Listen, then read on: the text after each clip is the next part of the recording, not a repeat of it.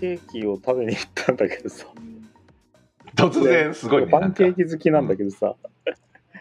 パンケーキ食べると幸せになるおまじないがかかっちゃっててさ僕あのしんどい時とか辛い時とかパンケーキ食べるとなんか復活するんだけどああ、でもそういうなんかさ、自分の中でそういうものってたいいよね、あると。そうなのよなんかそれでここに行くと幸せになれるとか、ここに食べると幸せになれるっていうものを持っておくのってすごい強いと思う。で パンケーキ食べてたら周りがさ当然カップルばっかりなんだけど若い男の人がさみんなダボっとした服着ててさうん。流行りなんだな今はって思っただけっていうそれだけなんだけどそうか。でもそれは確かに流行はあるよね。で隣に座ってた男女がさうん。大学生社会人かななんか会社の話とかしててで女性がトイレに行った時にうん。女性のコートが椅子から下に落ちたのね地べたにベタっはいはいで。すで僕隣だったから拾うべきか彼にうん。彼女彼の関係ではないんだよね彼にこの女性の方が落ちちゃったよって伝えるべきかえ気がつかないんだ、それまず。でもさ気づいてないのか気づいたけどうん。別に拾わなくていいやと思ってるのか一人で悶々と考えちゃったんだけどさうんで何もノーアクションだったんだけどなんかそれはでも気づいてないんだったら教えてあげたいけれど、でもその人のじゃないし、なんかちょっと確かに微妙な、なんか、どうどうしたらいいのかわからないケースだね、でもそれは確かに。視界に入らないってことはないと思うね二人席で女性が立った時うんにコートが下に落ちて、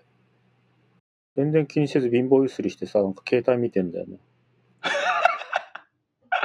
もう携帯にしか目がいってないってことかな。気づいたけど。拾ってあげる選択肢を取らなかった意図的なのかそういう性格なのかいやそれが触らない方がいいっていう判断を、もうまああり得るのかな。人のものを触らないっていう方がいいっていう。どっちが優先するのかってど感じかなうやった。らそういう人にかなってすごい 僕は思ったのでしたなる。そのさコートのしかも落ち方がさ結構ベタっうんて落ちてんだよね。ああ、元踏まれちゃうかもしれないくらいの感じ。俺気づかないわけないよなっていう。面白いね。それはどういうか、その人にどういう感覚だったのか、どうして拾わなかったんですかってちょっと問い詰めてみたいよね。で、え、で、それ帰ってきた時に女性は何も、何事もなかったかのようにコートをじゃあこうまた。椅子にかけて座ったの？ああ、そうなんだ。そっか。不思議だったな。気にしない人たちなのかな？え、なんか僕だったらそれ帰ってきて、もしも自分のなんかかけたものが落ちてたら、ちょっと拾っといてよって言いそうだけど、僕だったら。気づいたら拾っといてよって言いそうだけど。言うね。言うよね。言うね、絶対。なんかそれは面白い関係性なんだね。えでも彼女と彼氏ではなかったの？多分ないそのと思うん。だよな。まあ、じゃなかったとしても拾うよな、拾うよな別に。うんと思うけど。まあでもなんか、そう、知ってる人同士はだって、ねえ、なんか、おなんていうの、余計な親切とか関係ないっていうか、あんまりそんなことね、気にしなくていいと思うから、なんかやった方がいいと思うけど、まあそう、知らない人にさ、例えば道端でさ、なんかさ、こう、こう何かをしてあげた方がいいかしない方がいいかっていうのはちょっと考えるじゃない？やっぱり。なんかこう、その人に変だな、変な人って思われたくもないし、なんかそこってすごい微妙っていうか、で、それさ、前にのびとも話したことあるけどさ、だからアメリカとかは結構さ、なんかしやすいっていうか、こうなんかみんなが知らない人でも話しかけやすいので、そういうのはあるんだけど、日本だと、特に女性、相手が女性だったりとかした場合は、やっぱり、なんか変な、変な人って、ね、変質者って生まれるのすごい嫌だから、だからそういうなんかすごい考えちゃう。なんか、言った方がいいのか、やや言わない方がいいのか、みたいな。そういうのってまあ、隣人を愛するような良きサマリア人の話？アメリカとかだとやっぱり小さい頃からそう習うのかね？宗教。習ってんのかな？まあ、そう。そうね、良き隣人であれ的なことは、まあ宗教っていうかその日曜学校みたいなのに行ってるような人たちは、まあ聞かされてはいるだろうけど、まあでもそれ言ったら日本だって一応学校で道徳教育とか一応あったりするから、言われてはいると思うけど、どうなんだろうね。なんだろなんかあれだよね。日本、日本に来た外国人はでも日本人ってすごい親切だって言うよ。言うよね、確かに。外国人には親切なのか 困ってる人がいた時には助けてあげたいっていう気分気持ちはでもまああるんじゃないかな。しかもさ、日本語、英語わかんなくても別になんかさ、あ、なんか困ってる人がいたら、なんかね、助けてあげたいとかなんか、そういう気持ちは発生するのかもしれないけど、な。どうなんだろうね、確かに。面白いね。どういう時にでも、あの、確かに海外から来た人、日本人親切だって言ってくれるけど、どういうところでそれを感じるのかちょっとなんか聞いてみたい。ね。確か具体的にね。うん。に。なんかテレビのインタビューでよく親切だって言ってるよね。言うよね。うん。う。親切だって言った人を取り上げてるだけかもしれないけどな、テレビはね。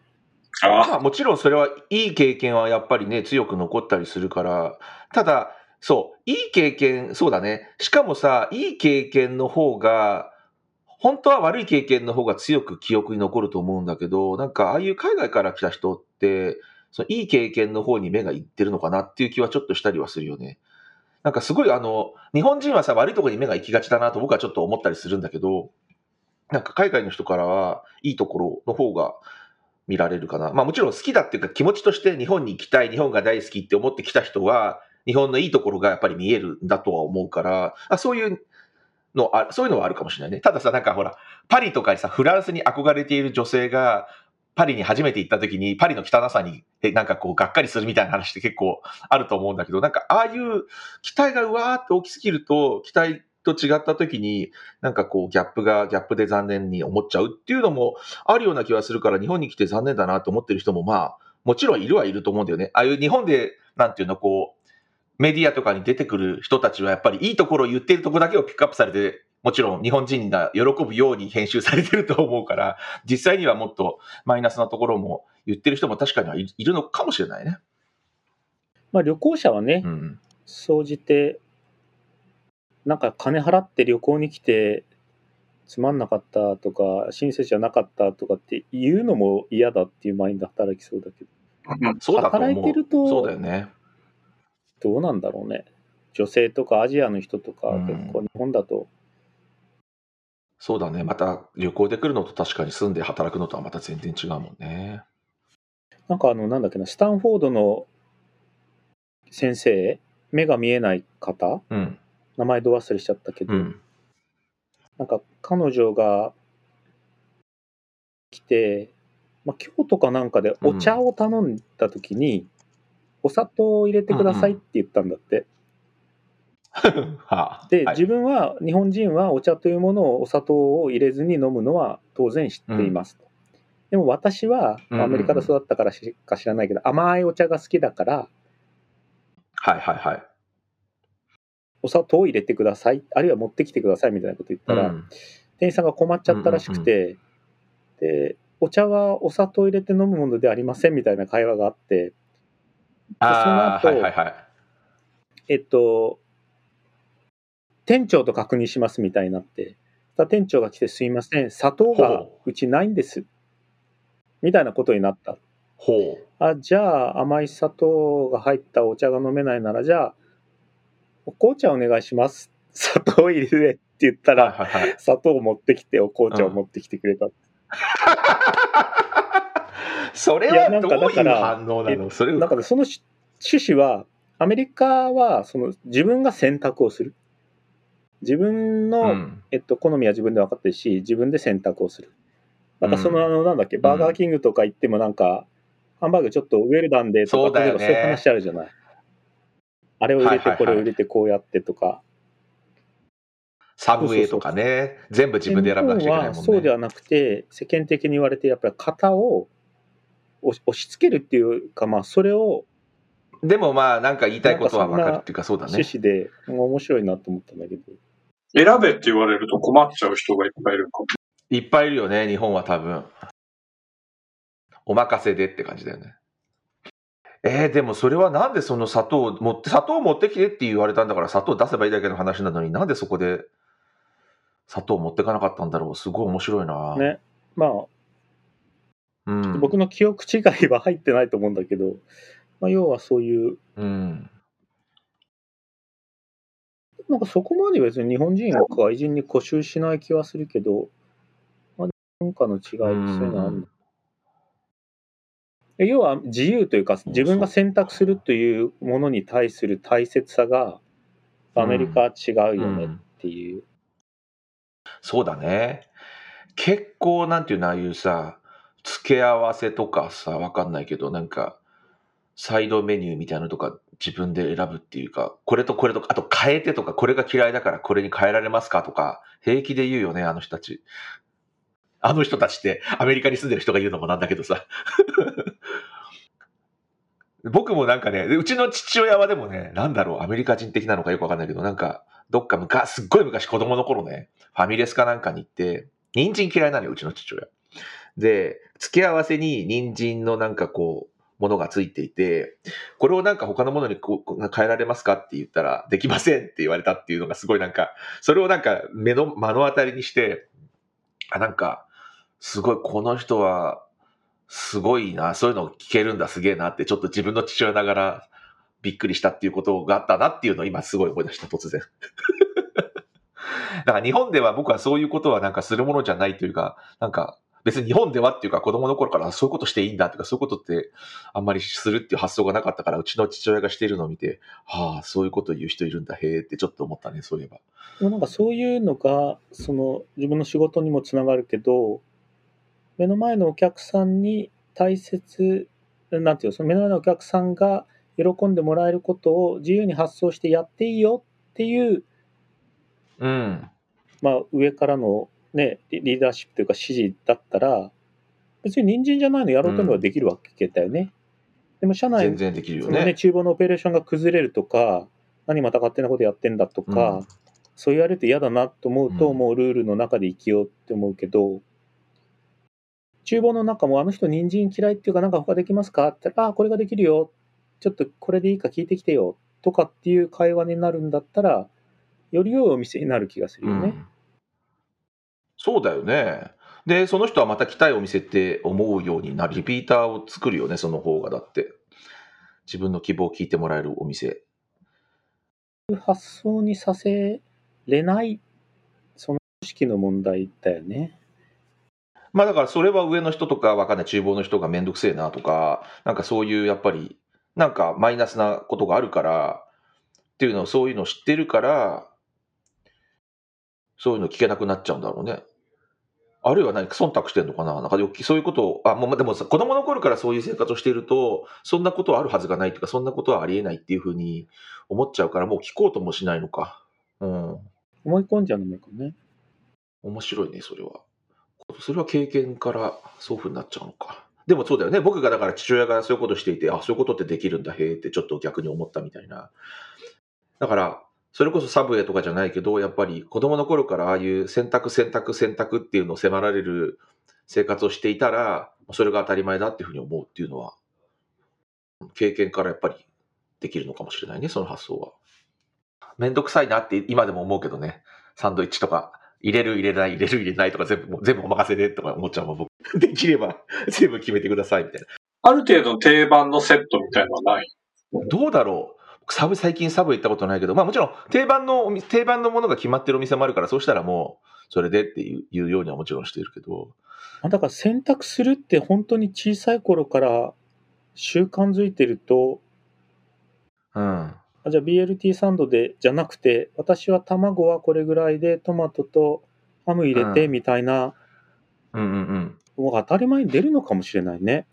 そう。でもこれって多分トレーニングでさ、いろんなことがそうで、なんか自分が好きか嫌いかとか、自分は何が好きかとかを言うのをすごい意識だからしてるんだろうね。だから日本人ってそういうのふわっとした感じがちょっとあるところあるじゃん。だから目標がなんかこう弱いっていうか、なんかアメリカ人は子供の頃からそういうのが鍛えられてるから、自分はこれがしたいとかそういう意志ももしかしたら強くなってくるのかな。なんかそういうのって、全然関係ないその食べ物とかで訓練されてる部分もあるのかな、もしかしたら。今考えたらそれは、そう、そうなのかもしれないってちょっと思っちゃった。そういう、なんていうの？やっぱりね、好き嫌いとか将来こういうのになりたいとか、こういうことがしたいとか、何がしたいとかっていう気持ちがどんどんどんどんこ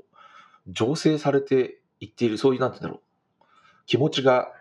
強くなんかなってくるのかな、もしかしたら。そういうのをやることによって、ななれることによって。面白いね、それ。子供の頃から日本人にも選択をもっと与えたら、なんかこう、これが欲しい、こうなりたいっていうのが強くなってくるのかな。面白いな。なんかニューヨークから帰ってくるときに成田の天候が悪くて、うん。札幌に一回泊まったんだよね。はいはい。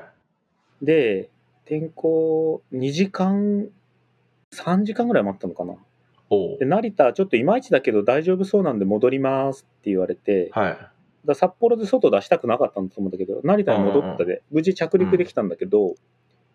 すっごい深夜になってんの。うん。で、いや、これタクシー並ぶよなとかうんうん、そうだよね。たら、すっごい並んでて、うんタクシーも並んでて、で、どうしようとか思って、呆然と見てたら、なんかタクシーのうんちゃんらしき人が来て、どこまで帰りたいのって言うから、うん。え？とか思ったら、うんいや、あの、世田谷の多摩川の方なんですって言ったら、じゃあ乗せ、タクシーなんだけどさ、俺も並ぶの嫌だからさ、って言われて、あ、ラッキーと思ったの。ほう。でもなんか怪しいと思ったから、白タク白かなってタクかな。とも思ったから、うん。え、ちゃんとした、ちゃんとしたタクシーですか？みたいな話聞いて、いやちゃんとしたメーターもあるから大丈夫だ、うん安心してみたいになって、で、ただその乗るときに、1万5千、ん？な、なんかその、これぐらいでいいよって言われたの。うん。超えてもこれでいいからってうんうんうん。言われたから、あ、じゃあ、はい、わかりました、みたいになって。結局、成田からタクって、その、世田谷の方まで帰ってきたんですよ。値段微妙に覚えてないんだけど、うんで、彼が言ったのとほぼ同じぐらいだったの、メーター倒してたの。あはいはい。で、まあ、だから、まあ、信用もして、そのまま金払ったんだけど、うん。で、なんかそのきっかけから、あれ、タクシーって交渉できるのかなってふと思ったの。今までそんなこと考えたことなかったし、まあ、あのメーター通りに払ってたけど、確かにね。で最初の会社とか2番目の会社もすごい遅かったけど、全部会社につけれるからさ、金額なんて気にしてなかったんだけど、だんだんはい。そういう会社じゃなくなった時に、交渉してみようと思って、ペケペケの方までなんですけど、4000だったら乗りたいんですけど、いいですか？って言ったら、いいよっていう人普通にいるんだよね。へえ。で、あ、タクシーって交渉できるんだって思って、え、なんかこそういうのってさ、ね。なんだろう。当たり前じゃん。よく考えたら、バイバイのあれね、交渉できるけど、なんかに。選択をしない風に生きてるというか、まあ、タクシーはそんなもんだと思ってるとしないのかなと思っちゃうけど、いや、あんまり短い距離は値切りとかはでも全体的にそうだよね。アメな大阪とかのおばちゃんはなんかよく値切ってるのをなんかテレビとかで見るけどさ、日本、東京ではめったに見ないもんね、そんな状態。っていうか、昔は個人商店とかあったからさ、なんか、そういうやぜ八百屋さんに行ってとか、魚屋さんに行ってとかだったら、ちょっとまおまけしてもらうとか、ちょっとこれいくらにしてよとかっていう会話があったんだろうなとは、なんか予想がつくけど、スーパーマーケットでは値切れないもんね、だってね。もうレジでこういうふうに売った金額を払わざるを得ないし。そういう個人と個人の間でのなんかこうやりとりが少ないのは確かに間違いないから、なんかそういう、そういうの、それも慣れだよね、だって。あれ、なんか、普段からそういうのに慣れてるかによって。値切、値切ったこととかある逆に？家電家電ぐらい家電、あ、家電か。家電はするね。確かに家電はまとめ買いとかして、なんかちょっとこれ全体でちょっともう少し安くしてくださいよとかいう交渉はちょっとするね、確かにね。でも、昔より今簡単で、あの、ネットで価格 .com とかで一番安いの見せて、そうだよね。これになりますかつって。昔はなんかいろんなお店に行って、自分で調べてこなくちゃいけない。ビッグカメラとヨドバシカメラと、なんか、何点か行って、うん。こう交渉してってやってたけど、確かにね。そうだね。うん。だからやっぱりなんだろう、習慣というか経験というだいや、ロジカルに考えるというか、頭よ、頭いい、なんかわかんないです。その、タクシーは交渉しようと思えば当然できるってみんな思うけど、やっぱ習慣とか経験の方が勝っちゃうから、普通しないよね。うん。そうだね。まあ、金額次第にもよるけど、だからなんだろう、そういう組織もやっぱりそういう、週か、種に交わればみたいなのあるから、そうだね。誘導っていうの？必要だよね。うん。そうは、そうだね。確かにそれは言える。カラーが出るんだやっぱよね。常識を疑うというか、今までの規制概念をちょっと取り払ってみるという感じなのかな。そもそもなんかお金に関してはなんかすごくきっちりした国民性だよね、日本はっていう気がする。そういうなんか1円単位までっていうなんか感じというか、すごくきっちりしたイメージだよな。まあじゃあアメリカ人が適当なのかっていうとそんなことは別にないんだけれど、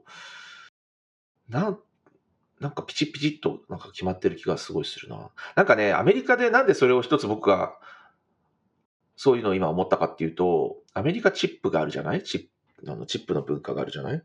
だからさ、なんか、例えば、レストランでご飯いくらって食べて、いくらって、こう、レシートを受け取った、受け取って、チェックを受け取って、でもこれに、はい、何パーセントってまた足すじゃん？だからなんか、そこ自分でちょっとこう、色付けできる部分じゃない？そのチップって。まあでも今、今色付けって言っても今20%が普通になってきちゃってるから、まあ大体20%って計算して足すだけなんだけど、まあでもそこでまたなんていうの、少し、あ、今日はじゃあサービスが良かったからもうちょっとやっぱり乗せてみようとか、ちょっと悪かったからちょっと1ドル下げてみようとか、なんかそういう微妙なまたなんていうの、選択っていうか、がそこで求められていて、別にもうしなくていいんだけど、なんかそういう、普段からやっぱりそのトレーニングは、そこでもお金に、お支払いの部分でももしかしたらあるのかもしれないっていうのはちょっと今思ったりした。そういう意味ではなんかさ、判断が求められてんだよね、毎回。このサービスは良かったのか良くなかったのかっていう。別にその、それによってすごいチップ、チップのお値段を差差をつけてるわけじゃないんだけど、なんか日本はやっぱり、どこのレストランに行ってもそれなりのサービスが受けられるし、あの、そんなあの、満足、なんて言うんだろう、こ、ここのサービスひどかったなっていうのは本当そんなに受けることないけど、でもなんか、どちらにしてもそれに対してなんかさ、そう思ったところで、その、それをなんていうの？表現する方法手段、方法手段がないじゃない？なんかまあ、食べログでじゃあなんかレビュー書いてやろうとか、あそういうのあるかもしれないけど、それくらいしかないから、なんか、そんなに毎回毎回だから、あ、すごい今日のサービスすごい良かったなってもちろん感じる時はあるけど、なんか、毎回毎回そんなこと考えないんだけど、アメリカにいるとやっぱりなんか、これから自分はそれを評価するぞってちょっと思ってる部分もあったりとかするので、なんか、ああ、今日はなんか遅いな、このサービス遅いなとか、なんかそういうのをちょっと、日本以上にもしかしたらこう自分でチェックしているっていうか、なんかそういうところがあるかもしれないね。まあだから型みたいなのが強いんだろう。そうだね、日本はそうだね、型みたいなのが確かに強いのかな。そうかも。でもツイッターってなんかアメリカの次日本なんでしょ？そうだよね、日本すごいよ投ね。稿数っていうの。なんかみんな溜まってんじゃないのかなって。ああ、鬱憤が？なんか言いたいことを言えない社会だから。そうね。でもそれはよく言われているというか、確かにそれはあるかな。まあ必ずしもね、あの実名でやんなくてもいいし、というのもあるよね。本当でもなんか、もっと言えばいいのに、だから。という気はするけどね。言う人は言う人で日本だと嫌われちゃうのかもしれないけど。まあ、言い方にもよるんだろうけど。そうだね、出る杭としてね。うん。なんかあの人は自分勝手だとか、自分の意見ばっかり言うとか言われちゃうんですかね、やっぱりね。不思議だね。外人さんが困ってると助けよう、ほぼ助けるけど、日本人だとうんちょっと、なんだろうな、抵抗感。理由、やっぱりだから日本人同士だと、その日本の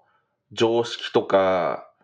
日本だったらこうだろうっていう、なんていうの、こう、型、それこそ型が邪魔をして、なんかできないと思っちゃったりとかするのかな。さっきなんかコンビニでおばあさんが電池を探してるんだけど、炭酸を探してたんだけど、読め、よく、まあ、老眼で読めなくて、うん。何探してるんですかって、いや、炭酸電池をって言うから、あ、これとこれ炭酸ですよとかって言って、ありがとうございますみたいな。じゃあおばあさんだったからできたけど、みたいな。それ可愛い女の子だったらまた変な風に思われるかなとか、ふと。そうなんだよね。そこ本当、あの、事案にならないようにっていうかさ、なんか、そういうの余計なことを発想しちゃうよね。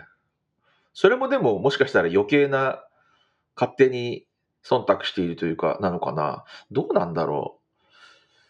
いや、アメリカだとさ、なんか、ほぼ普通に「サンキュー」とかニコって笑いながらうん断られても断ら、断るんだろうなってなんか安心感がある？ああ、そうね。断り方っていうか、断ることも確かにできるからね。日本はやっぱりそういう社会なんだよね。なんか話しかけられたこと自体がもうなんかさ、なんかダメっていうか、なんか、あ、なんかアメリカだったら確かに、なんか、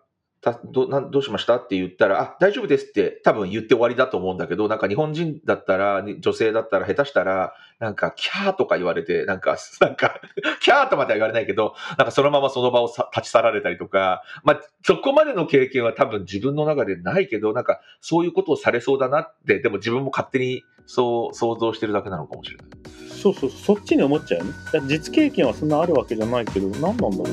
思っちゃう。なんだろうね。